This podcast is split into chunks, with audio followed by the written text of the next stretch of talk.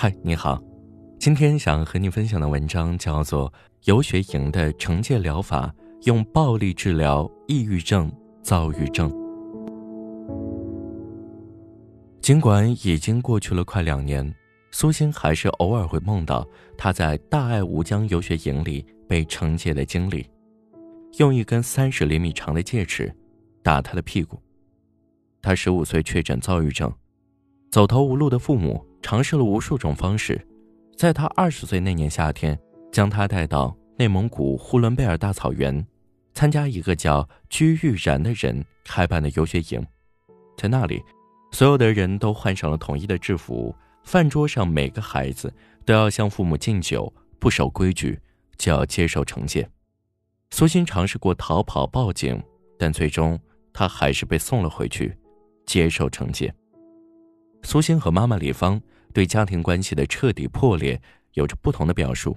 苏欣认为，起点是父母接触了大爱无疆这个机构，他宣称能解决人生无目标、学习无压力、墨迹拖拉、初恋漩涡、厌世逃学、休学辍学、黑白颠倒、啃老蜗居、对抗父母、亲子关系、夫妻关系。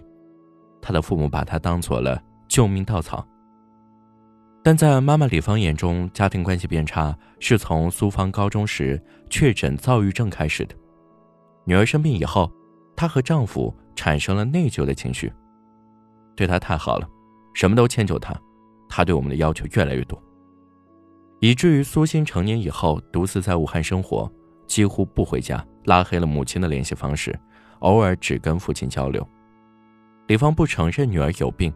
为他找过心理咨询师，每周去见一两次，药也吃了，却没有改善。大爱无疆与他不谋而合。居玉然告诉记者，他只承认因脑外伤、神经受损引起的精神类疾病，抑郁症这类的心理疾病都不存在。大爱无疆宣称，截止二零一九年底，他们帮助了一百五十三个专家确诊为抑郁症、强迫症。自闭症、躁郁症、精神病等被迫服用精神类药物、住过特殊医院的孩子断掉药物。居玉然举例说，一个曾经吃了六年多精神类药物的孩子，跟我见面以后停了药，现在不仅工作了，还拿了驾照。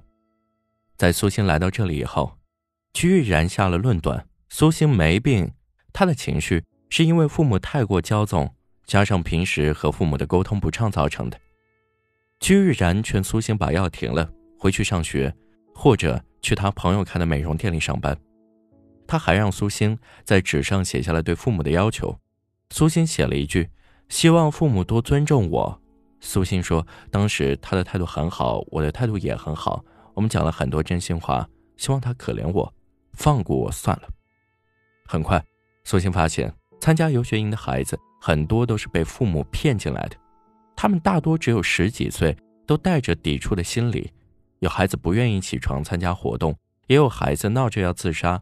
面对这些不守规矩的孩子，居玉然会用自己的方式来进行教育。有个爱打游戏的男孩，认为自己就是游戏里的李元芳。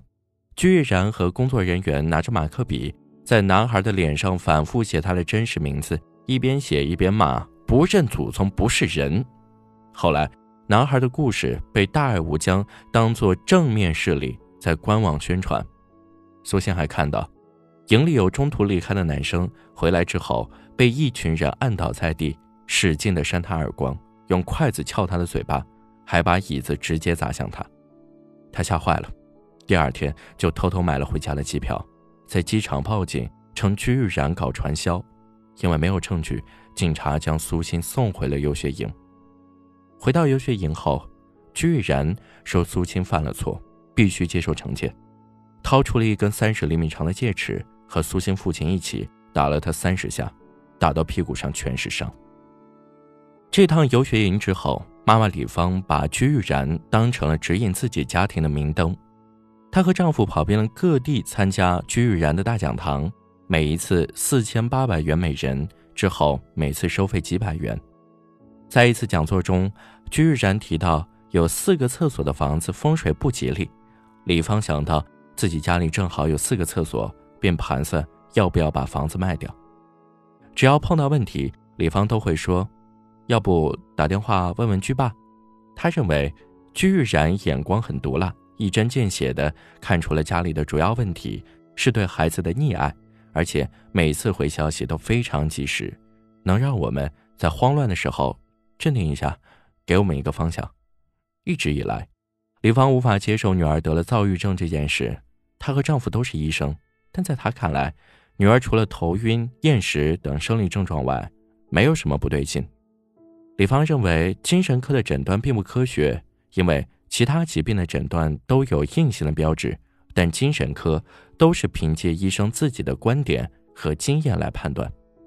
她开始寻求专业医生之外的帮助，频繁的参加各种类型的家庭智慧讲堂讲座，去过广东佛山、浙江杭州，但他觉得这些都没效果。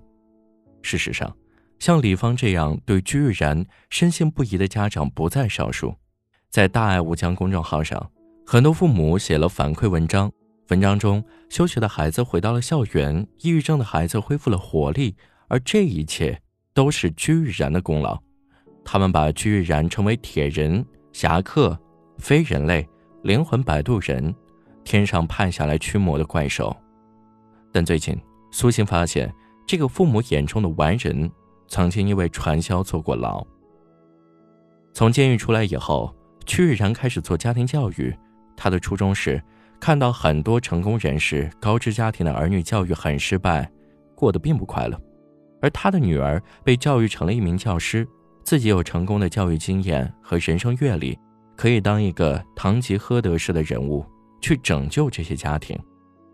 对于苏欣而言，游学营的惩戒。在他心里留下了不可磨灭的阴影。这些年，他梦到过自己被居玉然和父亲用戒尺打，也梦到过自己去了居玉然要他去读的学校。梦境中，自己坐在教室里，很胆小，只会呆呆地看着书。躁郁的症状也没有得到缓解，苏欣常常一下子特别兴奋，一下子又很低落，情绪变化之快，吃不下东西。有时，身边人跟苏欣说话。他只习惯性的点头或摇头，或者干脆装作没听见，特别不想说话。回家后，父母偶尔会要求苏欣去见见居爸。去年五月，苏欣在武汉见了一次居玉然，他有些害怕，叫上了自己的干妈。那次见面，居玉然跟苏欣说，希望他去上学，而且自己有办法帮他弄到文凭，只要给他几十万。见面后。苏欣的干妈给李芳打电话说：“你们教育孩子还是要靠自己，花那么多钱请别人不靠谱。”但李芳不以为意，他认为这是因为孩子的干妈对居玉然不够了解。苏欣感到家里的一切似乎都在居玉然的掌控之下，被他事无巨细的支配着。父母对居然的狂热，让苏欣感到害怕，就像邪教一样。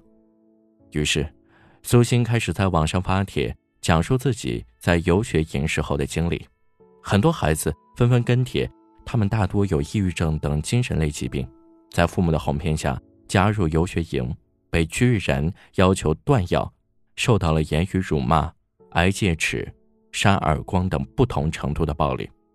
为什么此类的训练营屡次出现？是谁将孩子推向了魔鬼？又是谁总觉得错在孩子？好了，感谢你的收听，我们下期再见。